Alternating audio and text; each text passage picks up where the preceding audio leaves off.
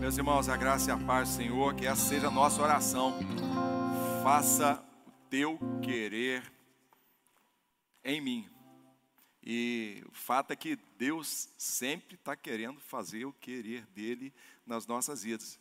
Mas nem sempre a gente permite que esse querer de Deus seja feito nas nossas vidas. A grande parte das vezes a gente eh, resiste né, aquilo que o Espírito Santo quer fazer ao nosso coração. Mas enfim, que essa noite nosso coração esteja aberto para que esse querer de Deus possa ser realizado nas nossas vidas. Nós vamos estar é, hoje ministrando ao coração dos irmãos esse tema, tempo e a vida, dentro desse tema maior que é a sobrevivência. Então eu queria pedir aos irmãos que a gente se colocasse de pé. Vamos ler só três versículos das Escrituras no Salmos 90. E, e, vai estar no data show ali, porque eu vou estar usando aqui uma versão da nova, a, a Bíblia, a mensagem. Então ela é diferente daquela que habitualmente a gente usa aqui no púlpito. É, desde que éramos crianças, tudo está em teus livros, e só o que nos resta é nos submetermos a ti, pois a vida, ela não passa de um sopro.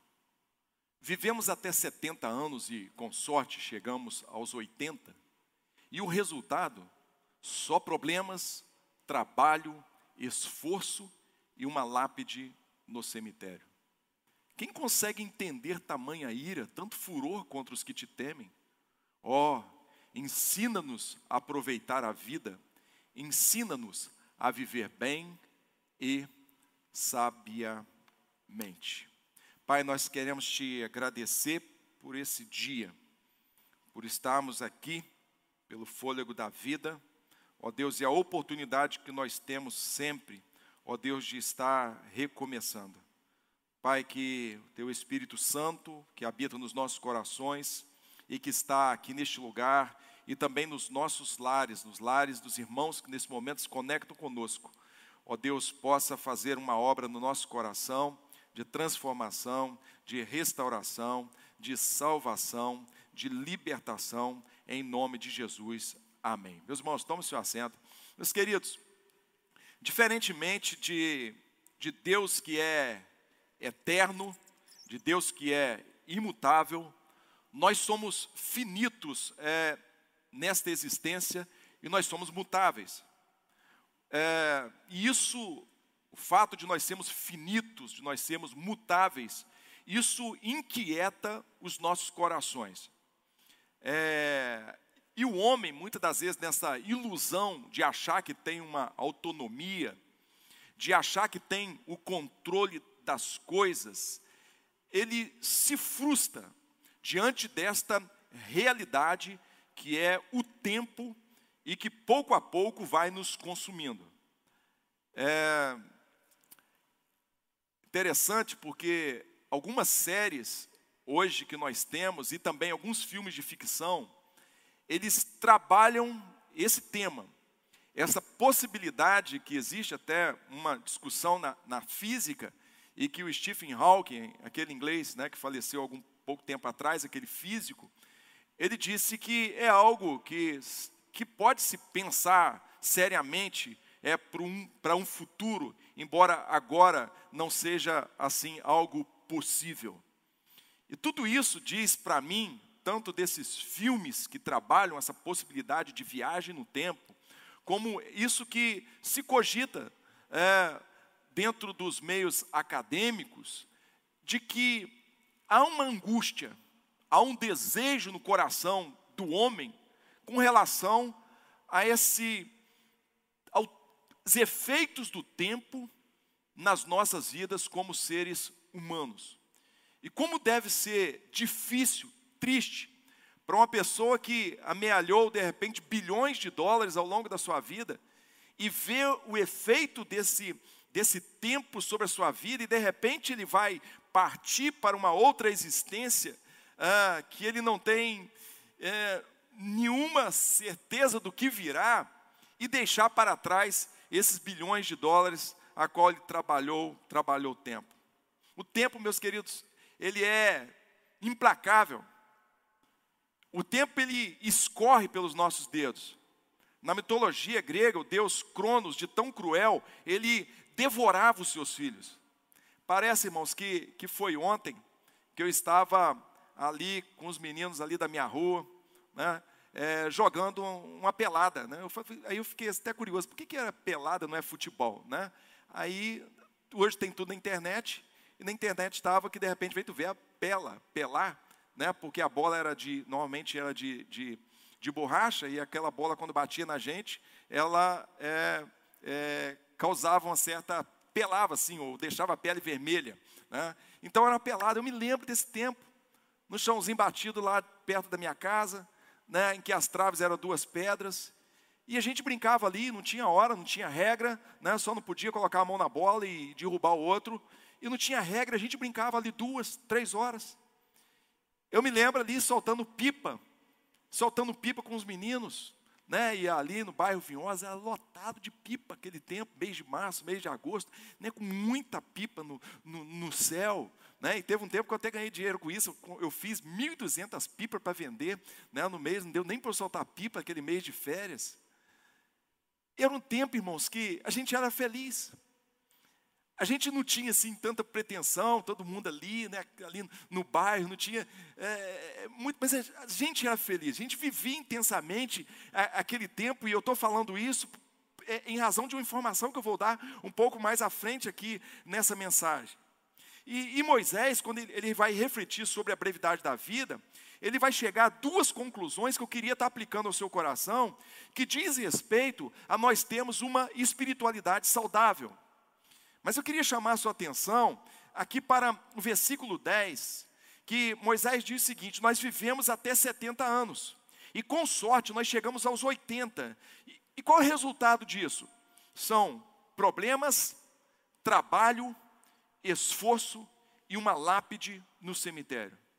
Veja o, o estado emocional de Moisés nesse momento. Meus irmãos, nós somos assim. Ninguém está bem o tempo todo a circunstância da vida, ou até mesmo circunstâncias internas nossas, às vezes faz com que a gente está bem, de repente você sai de um culto todo feliz, e no outro dia, segunda-feira, te vem uma angústia tão grande, né, que você quer ficar sozinho, você fica quieto, e, e você não sabe de onde que vem, porque é que é assim, nós somos assim. Nós somos desse jeito. Não tem como você estar tá bem o tempo todo. A gente é um ser humano, e o ser humano, ele tem essas é, é, essas questões. E, e, o Moisés, ele, ele diz: olha, a vida são só problemas. Um olhar para a vida em determinado momento o levou a, a, olhar a vida como problemas, como trabalho, como esforço, e no final, uma lápide no final do cemitério. O estado emocional de Moisés está delicado, e, e ele diz: a vida é breve, e se resume a isso: trabalho, esforço e uma lápide no cemitério. A primeira conclusão que nós precisamos ter aqui é que nós precisamos compreender que a vida, irmãos, ela tem momentos ruins. Meus queridos irmãos, a partir daquilo que eu aprendo nas Escrituras, e também daquilo que eu aprendi e aprendo com a experiência de vida, da vida real, não a vida romântica que muitas pessoas querem que, crer, é que não existe opção para não sofrer. Esta é a realidade. Ah, pastor, mas essa palavra é uma palavra de derrota. Irmãos, derrota é a gente não querer enfrentar a realidade. Derrota é a gente não querer ver aquilo que está, é, que está diante de nós. É você não querer pensar sobre a vida, não querer refletir sobre a vida. Nós vivemos hoje num mundo é, injusto. Eu visitava uma irmã cujo marido faleceu, e naquele momento ela, disse para mim, pastor, é muito injusto. E quando ela disse essa palavra, ela, eu, eu senti que ela pensou assim, puxa, eu não deveria dizer essa palavra. E eu disse para ela, não, irmã, é injusto mesmo. O mundo é injusto. O mundo, ele, ele, ele é trágico. O mundo imprevisível, que em razão da queda, muitos fatores agem contra nós. A gente tem dito desde a grande história aqui que não era para ser assim. Mas em razão da queda, o mundo tornou-se esse caos que nós estamos vivendo nele. Haverá dias, irmãos, que as lágrimas nos farão companhia. Haverá noites sombrias que a vida vai parecer que não tem sentido. Haverá um tempo que, que, Jesus disse que sobre a casa, mesmo a gente estando edificado na rocha, mesmo que a gente esteja edificado em Cristo Jesus, Jesus disse que cairá a chuva, que transbordarão os rios, que soprarão os ventos, que baterão com força nessa casa. E ainda que essa casa se mantenha de pé, eu percebo que essa casa vai ter avarias. Porque não é possível, irmãos, uma enchente bater contra a casa, não é possível uma ventania bater contra essa casa, os rios virem e, e não ter nenhum tipo de avaria nas suas paredes, nos seus telhados, nas suas janelas. Haverá essas avarias, mesmo ela estando ali de pé, que se processado junto ao trono da graça de Deus, tais marcas nesta casa espiritual que somos nós, vai se reverter em glória a Deus, nos diz o apóstolo Pedro, e também como um poderoso, é, um poderoso testemunho. É um tempo em que o Salmos 20 diz ser um, um tempo de angústia. E olha só o Salmo. O Salmo começa assim: O Senhor te ouça no dia da angústia, dizendo para nós o seguinte: dias de angústia todos nós, todos os seres humanos que, que nasceram depois de Adão e Eva, eles vivenciarão. No seu livro Anatomia de uma Dor, o C.S. Lewis, que teve um, a perda da sua amada esposa é, por um câncer, ele escreveu o seguinte: Eu tinha que aprender que todos os relacionamentos humanos terminam em sofrimento. Trata-se do preço que a nossa imperfeição permitiu a Satanás extorquir de nós em paga do privilégio do amor. O amor é um privilégio. Nós recebemos isso no Éden. A nossa queda foi dar margem a Satanás é, para que esse sofrimento fosse uma paga da nossa imperfeição pelo privilégio que nós temos de amar. Então, quanto mais a gente ama, mais a gente sofre em algum momento. E às vezes a gente nem percebe, né? Mesmo que a pessoa casou, ficou aí 50 anos casado, né? E, e às vezes a gente vai em alguns velórios, a pessoa fica 50 anos, 60 anos casado, e de repente um dos cônjuges, eles vão, e aí a gente vê a dor né, daquele que ficou, uma dor que às vezes é, não consegue suportar, né? E, e passa algum tempinho, né? E eu até disse, né, o meu pai faleceu no mês de março né, do ano 2013. A minha mãe foi logo em seguida, três meses depois. Né, eu disse né, que ela amou tanto, amou tanto, né, que não suportou ficar sem ele. E ela foi se encontrar com ele. Então, é, é, é mesmo que a gente passe pela vida, né, tudo bem, vai chegar o um momento que aquela pessoa que você ama, ela vai partir, e aí a gente vai ser visitado por essa dor. E nós precisamos aprender, meus irmãos, a, a lamentar, a chorar quando a gente tiver que chorar, a estar de luto quando for o tempo de estar de luto. Exigir de nós outro comportamento, senão o lamentar, num tempo de lamento, é, é, é contrário à nossa humanidade. E o pastor Rodrigo falou também sobre isso hoje, na, na manhã, na história de Noemi. Mas entenda que lamentar não é murmurar, mas lamentar é um, é um grito, é um clamor por misericórdia a um Deus bom que está assentado num trono. Eu, eu li essa semana, né, e foi uma palavra assim, de, um, de, um, de um padre, que eu não me lembro bem, um padre já que viveu há muito tempo atrás, e ele disse o seguinte sobre Deus: né, é, porque é absurdo, eu creio. Porque é absurdo, eu creio. Ah, as coisas são absurdas, eu continuo crendo em Deus. Que é coisa mais absurda do que aconteceu com Jó, meus irmãos? A gente pode pensar que Deus era um sádico, Há quem pense assim. Mas o que acontece é tão absurdo, mas Jó, ele, ele continua crendo. E chega um momento que ele dá um grito para o céu e pra, também para ele, né? Eu sei que o meu redentor vive, que por fim se levantará sobre a terra. Convicções que não brotam do nosso coração, mas nos é dada pelo, pelo Espírito Santo de Deus. Entenda que nós precisamos lamentar também com coisas significativas. E que gerem em nós, queridos irmãos, mudanças para que nós não fiquemos prostrados, para que a gente não fique paralisado ante é, as dificuldades que a vida ela vai nos trazer. É, o Albert Schweitzer, ele disse que a tragédia não é quando o homem morre. A tragédia é o que morre dentro do homem, ele estando ainda vivo. Olha que coisa interessante. A tragédia não é quando eu, vou, eu morro, mas a tragédia é quando algo dentro de mim morre, comigo respirando, comigo vivo, andando de um lado para o outro. Eu sei, meus irmãos, que, que a vida, ela vai nos confrontar com os seus absurdos, com a sua dor, com os seus becos sem saídas, mas eu queria que você entendesse que Deus, Ele é muito maior do que todas as imagens que nós fazemos dele.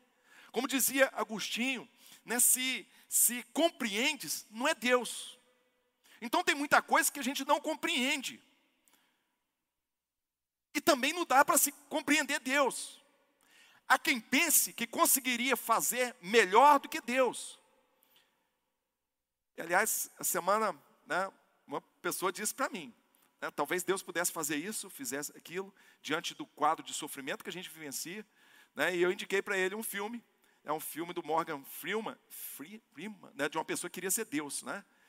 Ele queria ser Deus, e aí Deus aparece para ele, que é o Morgan Freeman, e, e deixa ele ficar ali um tempo como sendo Deus.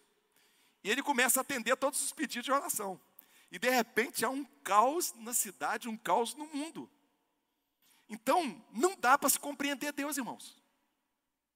Deus Aliás, Isaías falou que os pensamentos de Deus são mais altos do que os nossos pensamentos. A Bíblia nos traz inúmeros exemplos de lamento. Em, em 1 Samuel capítulo 1 e 2, nós temos a narrativa né, de um tempo de, de lágrimas na, na vida de Ana. O texto diz que Ana, ela chorava amargamente. Amargamente. É, hoje o pastor Rodrigo citou aqui a expressão arquétipo, né, que a gente usa aqui no púlpito, o que, que é um arquétipo? Né? É que essa personagem bíblica, ela pode, eu posso me identificar com ela. Ou seja, é, em momentos que eu passo na vida, eu posso me identificar. De repente você tá, tem um tempo de amargura, né, de estar tá chorando amargamente em razão de alguma coisa, que você vai ler a história desta mulher, e essa história dessa mulher é a sua, a sua história. De repente a história da samaritana é a sua história, você se identificou com essa história e Deus falou com você como falou com aquela mulher samaritana. Mas Ana um dia, o texto diz que um dia Ana se levantou. Ela se levantou, Ana tomou atitude, mesmo que ela estivesse arrebentada emocionalmente, ela veio até diante do Senhor, se prostrou diante de Deus. Por quê? Porque Ana, ela não quis que a sua vida se resumisse a trabalho, a esforço, uma lápide no cemitério.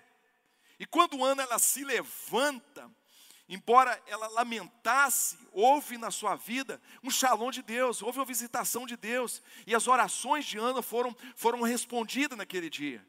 No Getsemane, Jesus também ele lamentou, angustiado. Ali Jesus ele recebeu graça de Deus para enfrentar a cruz, para que ao final ele olhasse para o seu trabalho e visse a nossa reconciliação com Ele, para que é, na lápide lá do túmulo de Jesus não estivesse escrito aqui já é Jesus de Nazaré, mas uma declaração do anjo. E qual foi essa declaração? Ele não está aqui, mas já ressuscitou. Meus irmãos, os momentos difíceis, os momentos de lágrimas, elas vão ser um palco para a manifestação da graça de Deus nas nossas vidas. O tempo de conhecermos a Deus verdadeiramente. Lembra de Jó? Ele diz o seguinte: antes eu, eu, eu conhecia a Deus só de ouvir falar. Agora eu conheço a Deus de, porque os meus olhos viram a Deus. Veja que aquilo que era para ser para a morte dele, na verdade trouxe vida para ele. É um tempo também de sermos remodelados num estado maior de maturidade e de sabedoria, irmãos. E é interessante, a gente precisa avaliar essa questão da experiência, gente. Essa questão de pessoas que passaram pelo sofrimento e superaram e superaram e sobreviveram ao sofrimento, porque essas pessoas têm muito a nos dizer, têm muito a nos aconselhar no tempo que nós vamos, de repente, viver na vida. Pastor, mas é, é, é possível? A, Bíblia, meus irmãos, tem dois momentos que eu oro para que a gente não tenha um dia mal. Jesus nos ensinou isso na oração do Pai Nosso, e o apóstolo Paulo também nos ensina. Essa é a minha oração, e essa deve ser a sua oração, que a gente nunca passe pelo dia mal, né? que o dia mal não bata na nossa porta. Estão ouvindo, irmãos? Estão entendendo? Essa é a minha oração. Mas é possível que aconteça? É possível. Agora, sofrimento, todos nós teremos, irmãos. Eu fico vendo em determinadas situações que acontecem, né? É, com esse pessoal da teologia da prosperidade, que é, te incute a nem pensar, a só você pronunciar palavras de vitória, que aquilo vai acontecer. Meus irmãos, isso não é fé, isso é pensamento positivo. E isso não tem na Bíblia Sagrada. Pessoas que ficam de, de manhã e de noite falando só coisa que vai acontecer, que vai acontecer. Né? E às vezes muitas assim das pessoas hoje que são coaches, né? É, embora assim é, eu, eu não estou criticando todos, né? mas muitas dessas pessoas, elas, ao invés da questão da teologia da prosperidade que está muito é, é, é, bombardeada, talvez migraram para cá e usam até mesmo essas coisas para poder oferir dinheiro que antes eles tinham em outro lugar. Então, isso aqui não é palavra de derrota, presta atenção. Estou olhando alguns irmãos olhando para mim aqui, porque dependendo de quem você ouvir lá fora, você vai falar assim: puxa, isso aqui é uma palavra de derrota, porque o apóstolo tal, ele, ele, ele, ele não diz essas coisas, ele diz só prosperidade, só saúde, só bênção, só carro zero, só, só viagens maravilhosas, só comida maravilhosa. Ele, ele, ele fala sobre isso aqui. Só que derrota é a gente não olhar a realidade da vida. Estão entendendo, irmãos? Amém? Sabe por quê, irmãos? Porque muitas das pessoas que pensavam assim, elas se frustraram em determinado lugar, lugar e vieram conversar com igrejas que tenham uma, uma interpretação é, bíblica, uma interpretação boa da Bíblia Sagrada, como nós estamos fazendo aqui hoje com vocês. Amém? Em segundo lugar, eu, eu queria muito assim, eu queria muito hoje assim falar assim, como esse pessoal fala né?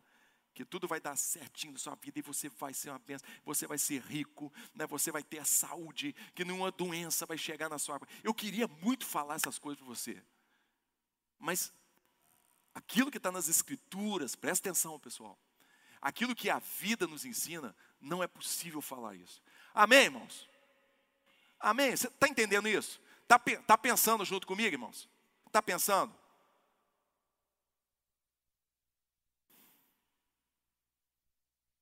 Porque, irmãos, é, a gente vai para o céu.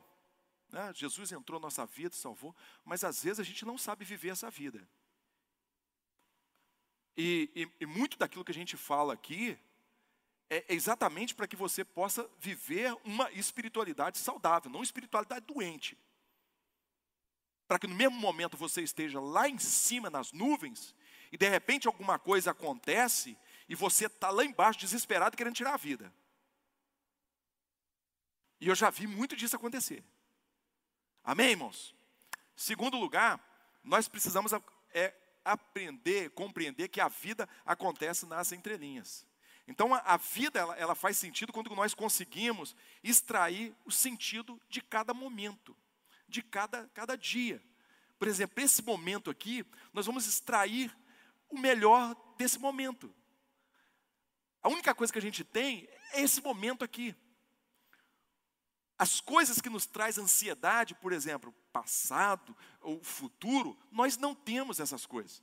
Por isso que Jesus, irmãos, ele fala para a gente, né, para que a gente vivesse cada dia o seu, o seu, o seu mal, né, viver esse momento que a gente está vivendo. O Rubem Alves, ele, é, em um dos seus muitos textos, ele diz o seguinte: que ao contar os seus anos, Ele sentia-se como aquele menino que, que recebeu uma bacia de jabuticaba. As primeiras ele chupou assim de uma forma muito displicente, mas percebendo que só faltava algumas, poucas jabuticaba, ele passou a roer o caroço. Interessante, né? Que a gente vê os meninos aí de 20 anos, 19 anos, né? É, e às vezes muitos deles desperdiçando de uma forma displicente é, a vida que ele recebeu. Ao ponto que às vezes a gente já tem mais idade e a gente puxa a vida. Se eu tivesse a idade desse menino, 20 anos de idade, minha vida seria diferente. Eu não ia perder tempo com algumas coisas, eu ia aproveitar melhor a vida. E quando eu chegasse a essa idade, puxa, eu estaria mais sábio, eu estaria mais maduro, eu teria aproveitado melhor a vida. A vida, irmãos, é breve. É, sábado, sem ser ontem, sábado retrasado, estava né, se é, fazendo um, um pedal, né, pedalando com a minha esposa, é, e a gente foi até no Cascudão, né? Só que na, na estrada, na hora que eu estava descendo ali o morro, antes de retiro, eu vi essa imagem aí, tá vendo? Isso é um IP amarelo, olha que, que bonita. Nós paramos, nós tiramos várias fotos desse, desse IP amarelo, né, de todos os jeitos, pegando o sol, né, pegando por baixo. Interessante que esse IP estava cheio de abelhas, cheio de abelhas ali naquelas flores. E aí, nós passamos ontem, no mesmo lugar, e aí a árvore estava desse jeito. Ela estava inteiramente seca. Presta atenção, irmãos os mais novinhos que estão aqui, porque eu me lembro do detalhe, gente, quando eu tinha idade de vocês. A gente se lembra, está nítido. Parece que foi ontem, a gente, meu Deus do céu, eu dormi e acordei desse jeito. Aí a Bíblia fala o seguinte, cara, sua vida é parecida com esse pé. Ontem você estava assim, cara, sabe, passado estava assim bonito, né, as abelhinhas tudo lá. Aí agora, uma semana depois, Versículos 5 e 6, olha o que, que nos diz. É, nós não passamos de um sonho, uma névoa, não mais que uma folha de grama, que floresce gloriosamente como o nascer do sol e é cortada sem hesitação. O apóstolo Tiago ele faz a pergunta: o que é a sua vida? Ele responde: vocês são como, como neblina, que aparece um pouco de tempo e depois dissipa. E a vida, irmãos, ela não só tem um fim, mas essa vida ela está passando rápido demais. Há um poema né, então, professor, né, já vou chamar ele de doutor, que está fazendo doutorado aí, é, é, Clodoaldo, do Mário Quintana, que, ele, que tem o título é o, o Tempo, diz o seguinte: a vida é o dever que nós trouxemos para fazer em casa. Quando se vê, já são seis horas. Quando se vê, já é sexta-feira.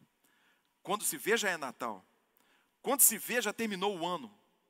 Quando se vê, perdemos o amor da nossa vida. Quando se vê, Passaram 50 anos. Agora é tarde demais para ser reprovado. Se me fosse dado um dia, outra oportunidade, eu nem olhava relógio. Eu seguiria sempre em frente e iria jogando pelo caminho a casca dourada inútil das horas. Eu seguraria o amor que está à minha frente e diria que eu o amo. E tem mais: não deixe de fazer algo de que gosta devido à falta de tempo. Não deixe de ter pessoas ao seu lado por puro medo de ser feliz.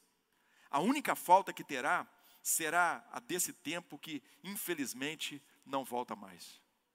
Presta atenção, irmãos.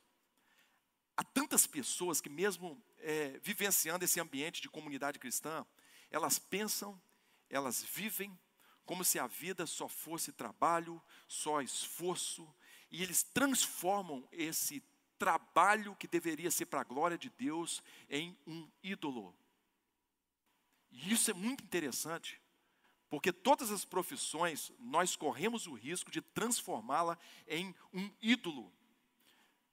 Pessoas que vivem instigadas por uma cultura humanista, que nos ensina que a gente deve alcançar a todo custo o nosso potencial e, consequentemente, os desejos que nós temos do consumo. Não há espaço para oração, não há espaço para reflexão na palavra, não há espaço para o Espírito Santo. Há muitas pessoas que elas se permitem lamentar sem, sem o desejo de mudar. Pessoas que gostam de viver, irmãos, com, com picuinhas, gostam de viver com intrigas. Por incrível que pareça, irmãos, nesse tempo que eu tenho aí de ministério, eu aprendi que há pessoas que elas não conseguem viver num ambiente de respeito, onde elas são respeitadas. Um ambiente onde que a gente instiga as pessoas para elas entenderem que elas são dignas. Tem muitas pessoas que não sabem viver nesse ambiente. Pastor, não acredito. Acredite. Acredite. Ela não consegue viver num ambiente onde ela é respeitada, onde haja dignidade. Porque ela só sabe conviver num ambiente de intrigas, num ambiente de, de picuinhas. E elas vão acalentando coisas ruins do coração. E a vida, irmãos, ela vai passando. Não há um crescimento pessoal, pois essas pessoas não se permitem olhar no espelho. Meus irmãos, que eu estou falando? Pessoas que às vezes vão morar no céu, mas que não estão sabendo nada como viver essa vida. Estão é, é, é, é, lutando contra elas mesmas, com, com sentimentos e com posturas, que vai acabar matando essas pessoas, tirando a alegria dessas pessoas. Aliás, não é nosso assunto, mas determinado tipo de pessoa, o apóstolo Paulo nos aconselha até para a gente deixar ela seguir o caminho. Se a gente conversa com essa pessoa, essa pessoa só assim, só assim, é só assim, segue o caminho, meu filho. Então segue o seu caminho, não vamos seguir o nosso aqui. Porque senão essas pessoas acabam nos afetando. Os irmãos estão entendendo, irmãos? Amém? Então a pessoa está lá 20 anos, 30 anos, você conversa, meu filho, vamos, vamos pensar, vamos viver a vida, vamos olhar para Cristo Jesus, vamos servir, né, vamos ser discípulos, vamos... e a pessoa não quer e está, e está com conversa de religião. Meus irmãos, a gente não tem tempo para isso não, a vida está aí. Eu não sei quanto tempo a gente vai ficar aqui nessa terra. Amém, irmãos? Então deixa seguir o caminho, cara. Vai cuidar da sua esposa, vai cuidar do seu filho, vai abraçar seu filho, vai brincar de carrinho com ele, vai na praia com eles. O salmista ora o seguinte, olha, olha a oração dele. Ensina-nos a aproveitar a vida, ensina-nos a enxergar que a vida acontece nas entrelinhas. Ensina-nos a, a viver bem e sabiamente. Ensina a discernir os momentos da vida para nós fazermos adequações, para não sermos cozidos no calor das muitas atividades. Semana passada eu perguntei à minha sogra, você conhece a fábula do sapo da chaleira? Ela falou, não, não conheço não. Então vou te contar, vou te contar. Porque essa fábula do sapo da chaleira, da panela, é, é, é, um, é um exercício que eu sempre faço para a minha vida. Não para a vida do outro, mas para a minha vida. De vez em quando, né, é, eu, eu, é, assim, imagino o exercício, eu, eu, saindo né, e olhando de fora a, a, a minha vida, né, olhando a igreja, é, e percebendo se as muitas atividades que a gente está envolvido, se por acaso a gente está sendo cozido dentro de uma, de uma panela. Então a fábula é o seguinte: né, se você colocar é, uma panela com água fervendo e jogar um sapo, ele vai pular e vai embora. Mas se você colocar esse sapo na temperatura ambiente, e você então gradativamente você vai, vai esquentando aquela água, ele vai se aclimatando daquela água, ele vai gostando daquela água, a princípio, depois ele vai percebendo que tem alguma coisa errada. Quando ele tentar sair, ele já não consegue, já não tem mais força, e aí ele morre, ele morre cozido. Esse exercício a gente precisa fazer com a nossa vida. Eu preciso olhar para minha família e o seguinte: o olhar que eu tive ano passado não é o mesmo olhar desse ano, porque a vida é dinâmica. E as coisas vão mudando, a gente está lidando com gente, com relacionamento, e as coisas mudam. E a gente precisa estar fazendo esse olhar junto com Deus, com o Espírito Santo, para que a gente possa fazer as adequações que nós fizemos quando nossos filhos tinham 15 anos, mas agora eles têm 18 anos, ou tinha 10 e agora tem 13, são situações totalmente diferentes. O salmista pede, nos dê sabedoria para a gente fazer essas adequações. Ensina-nos a dizer não à compulsão pelo consumo ou do status que nos leva a trabalhar mais e mais. Meus irmãos, tem coisas que às vezes você tem que dizer não. Eu dizia para um amado irmão nosso, né, eu falei, rapaz, você precisa aprender a dizer não. Nem tudo você pode dizer que, que sim. Nem tudo. Porque sempre você está dizendo sim, sim, sim, sim, e você está se arrebentando, cara, sua família está se arrebentando. Então você tem que identificar qual o seu propósito, qual o seu chamado, e discernir se aquilo lá é para você realmente estar, ou se uma outra pessoa poderia estar nesse momento. E não é fácil a gente dizer, a gente dizer, dizer não.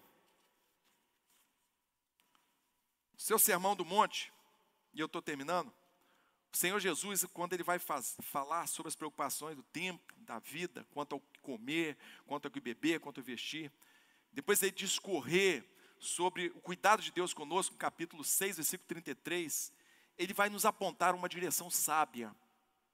E Jesus diz o seguinte: Buscai primeiro o reino de Deus e a sua justiça, e todas estas coisas vos serão acrescentadas. Esse, esse versículo ele é muito mal interpretado para quem defende teologia da prosperidade. Porque quando ele fala todas as coisas, ele fala todas as coisas, significa o seguinte: que aqui está em aberto e você pode pedir o que você quiser. Não é isso que o texto diz. Jesus está dizendo o seguinte: buscai primeiro o reino de Deus e a sua justiça, e todas estas coisas, todas estas coisas, que todas essas coisas, as coisas que ele terminou de falar no contexto. Ele está falando de que vestir, ele está falando que beber, ele está falando da nossa sobrevivência como gente. Ele não está falando de luxos. Isso vem em contingências da vida, por vários fatores que a gente não vai aqui é, é, é, é entrar, ok? E quando a gente busca a Deus, quando a gente, o reino de Deus é prioridade, a partir de Deus, nós vamos nos relacionar com as pessoas e nós vamos nos relacionar com as coisas. Então eu queria pensar com os irmãos aqui, só citando, não vamos comentar muito, é, alguns caminhos sábios, caminhos de vida, caminho bem prático. E presta atenção, caminhos que não vêm de forma automática, tá, meus irmãos? As pessoas hoje estão muito querendo, ah, eu vou no culto de vitória e vai ter uma oração forte e a minha vida vai se resolver. Não é assim. Eu vou falar de coisas aqui que não tem a ver com isso. Presta atenção, tá, meus irmãos? Meus irmãos, né? Se vocês deixarem isso entrar, o que eu estou falando aqui, não só bíblico, mas fruto de experiência de ver gente se arrebentando por causa de pensamentos equivocados. Então isso aqui não vai vir de forma automática. Em primeiro lugar, priorize diariamente o seu tempo com Deus. Este aqui é o segredo para você estar firme com o Senhor Jesus. Já falei, falava antes, e agora na pandemia, quem ouviu, entendeu. O segredo não é você estar na igreja todo dia. O segredo é você ter um encontro com Deus todo dia. E isso é muito interessante, tá, meus irmãos? E a gente tem trabalhado aqui na igreja, é, procurado ser uma igreja simples. O que é uma igreja simples? A, gente, a nossa igreja não está fundamentada em eventos. A nossa igreja não está fundamentada que você tem que vir na igreja todo dia, toda hora. Presta atenção nisso, irmãos. A gente quer que você tenha o seu encontro com Deus todo dia na sua casa. A gente quer que você trabalhe, que você tenha um tempo para sua família. A gente não quer que você fique como um dia, como aquele obreiro que um dia chegou para mim e falou: Puxa vida, a mulher foi embora.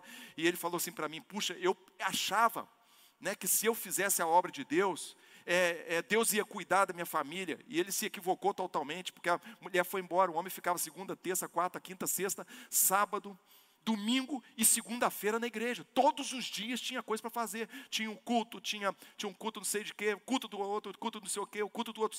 E todos os dias, e o moço, irmãos, tinha terminado de casar. E aí o casamento não durou nem, nem três meses. Nem três meses. E era um homem de Deus, era um menino, menino bacana, né? amigo meu. Então a primeira coisa, priorize o seu tempo com Deus. Faça desse tempo um encontro. Faça desse tempo um momento para você desfrutar da comunhão com Deus, um tempo para se fortalecer, um tempo para permitir o evangelho entrar dentro do seu coração. Segundo lugar, agende um tempo com a sua família. Tem o seu sabá. Deus ele, ele estabeleceu um ritmo, né? seis por um. Seis dias a gente trabalha um dia a gente tem de descanso. Então, irmãos, ame a sua esposa. Ame a sua esposa. Ah, pastor, mas é, é, a gente não está, sabe, a gente não tem mais a paixão. Peça a Deus, peça a Deus. Meus irmãos, nós como cristãos, a, a, o fundamento de um casamento não é amor, sabia disso? Não é o amor. O fundamento é a aliança que nós fizemos diante de Deus, diante dos pais ali da moça, diante das testemunhas. É aliança, sabe por quê? Porque o casamento, todo casamento vai ter momentos assim de altos e baixos, né? Às vezes tem momentos a gente não tem aquela paixão, mas quando a gente sabe que o fundamento é a aliança, não existe porta para o divórcio. Aí a gente vai para Deus e a gente ora a Deus, os dois vão e falam com Deus, e aí esse amor, ele ele volta, a paixão ele volta, os momentos melhores eles voltam, por quê? Porque o fundamento é a aliança. Amém, irmãos? Ame a sua esposa, brinque com seus filhos.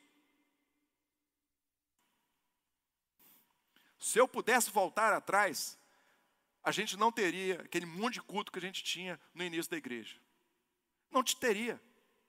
Porque às vezes eu saía de casa e ia para um culto para poder ter lá é, 15 é, crentes que há 30 anos a gente está pregando vitória para eles, 30 anos e orando e ungindo aquelas pessoas, 30 anos, as mesmas pessoas, e a gente está ali, de repente eu deixei minha, meus, minhas crianças pequenas, com a Renata, com um monte de coisa para poder fazer, e ia lá aquela situação nervosa, e de vez em quando eu chegava em casa e, e, e o pau quebrou em casa. De repente alguém apanhou e, e puxa, eu, eu, eu deveria estar ali com eles.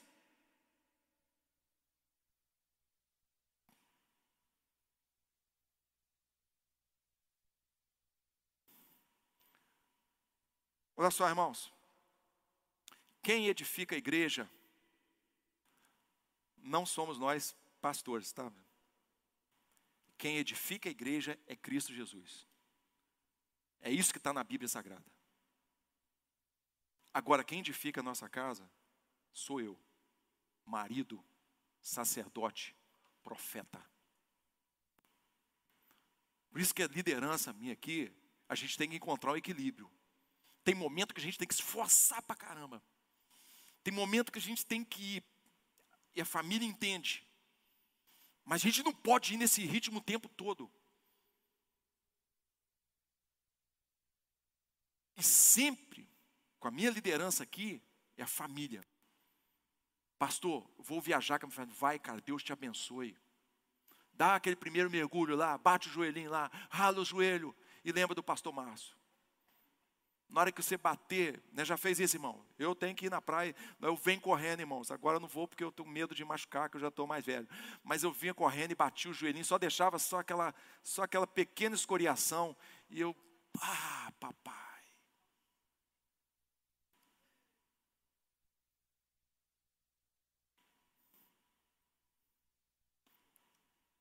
Brinque com seus filhos, irmão. Isso é culto, irmãos. Isso é culto, gente. Ensina a andar de bicicleta. Eu não tive a oportunidade de ensinar a minha filha a andar de bicicleta.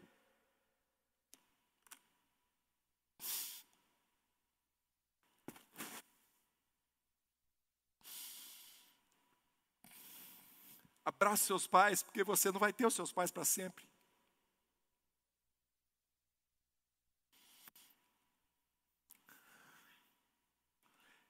Perdoe as pessoas. Permita-se rir de você mesmo. Não seja tão duro com você.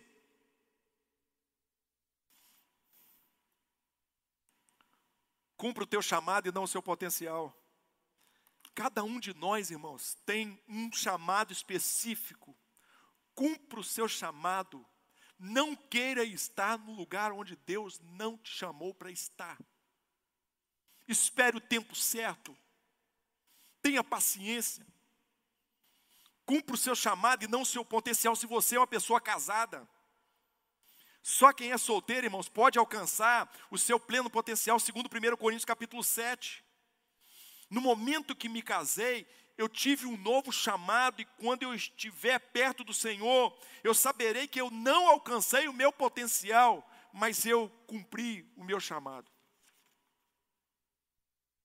Por último, Faça uma atividade física.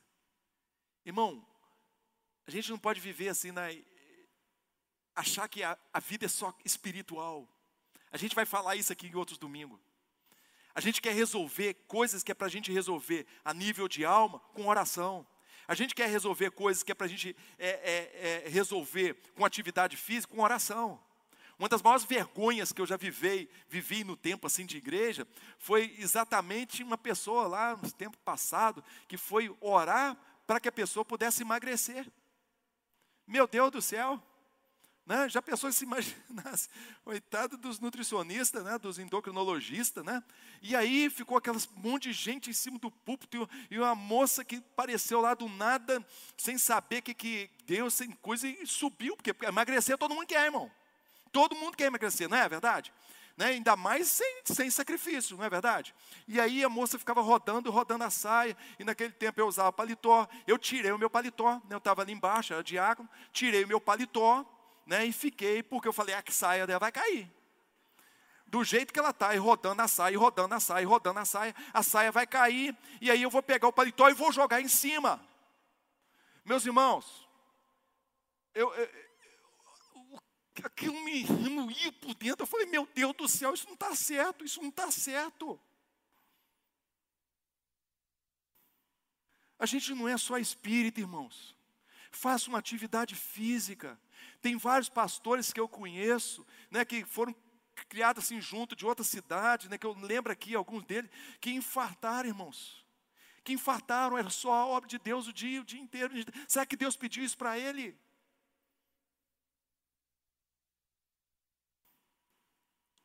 Agora, presta atenção, não sei porque que eu estou falando isso aqui, mas Deus sabe. Se for possível, se você é casado, faz com a sua esposa faz junto com ela. Por que, que eu te convidei a pensar aí nesses caminhos? Porque em algumas dessas desses hábitos aqui, nós precisamos recomeçar. Nós precisamos readequar para que a gente possa ter uma vida saudável, para que a nossa vida, irmãos, não seja só trabalho, não seja só esforço, e por fim seja somente uma lápide no cemitério. Veja bem, irmãos, o ritmo imposto pela nossa cultura não só nos fez uma sociedade do cansaço, mas também uma sociedade de desesperados, que não sabem o que fazer, que não sabem para onde ir. Uma sociedade onde adolescentes de 10 a 12 anos estão se matando. Nos últimos 10 anos, 40% dessa faixa etária né, tem vivenciado essa morte autoprovocada. Ouça, você que está em sua casa, você que está nos ouvindo, você que vai ouvir essa mensagem depois, se você está cansado da vida, se o peso que as coisas da vida têm trazido sobre os seus ombros, eu queria dizer para você que ainda tem esperança para você.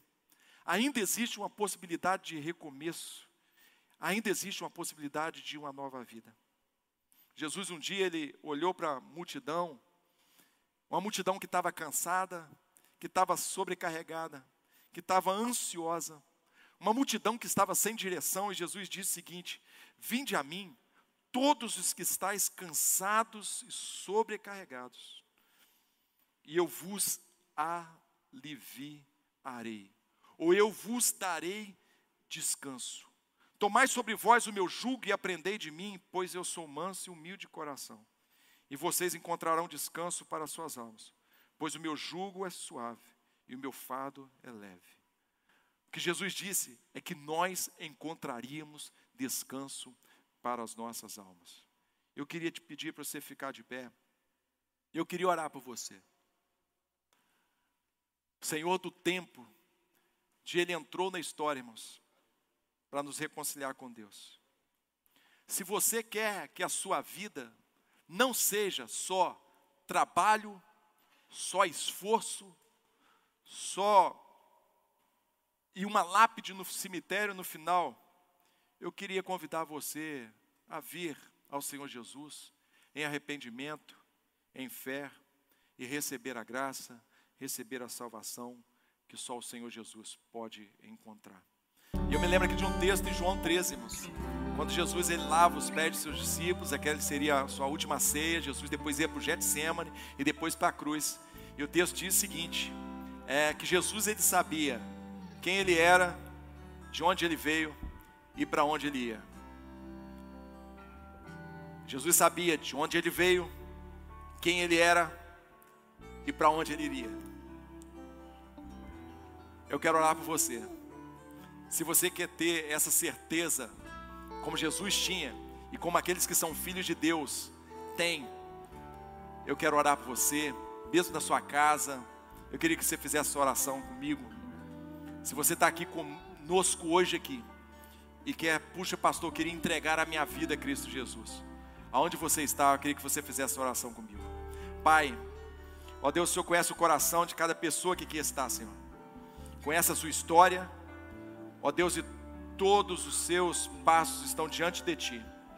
Ó Pai, se nos lares agora, ó Deus, alguma pessoa Pai, ó Deus, que nesse momento se arrepende dos seus pecados e tem fé em Cristo Jesus, que o Senhor é Filho de Deus e que o Deus o ressuscitou dos mortos. Ó Deus, se essa é a oração, ó Deus, nós queremos te pedir, Senhor. Ó Deus, que a graça venha sobre ela, ó Deus, a salvação venha sobre ela. Ó Deus, e que neste momento o teu Espírito possa testificar no seu coração, ó Deus, que ela é filha de Deus. Pai, em nome de Jesus, eu oro por aqueles que estão sofrendo, por aqueles que choram. Ó Deus, que essa graça maravilhosa de Cristo Jesus, ó Deus, possa visitá-los nessa noite. Ó Deus, possa se levantar, Senhor. Ó Deus, se levantar como Ana se levantou ó Deus, e ir, ó Deus, até a casa do Senhor e diante de Ti, se prostrar, ó Deus, e se render diante de Ti. Muito obrigado por essa noite. Nós te agradecemos em nome de Jesus.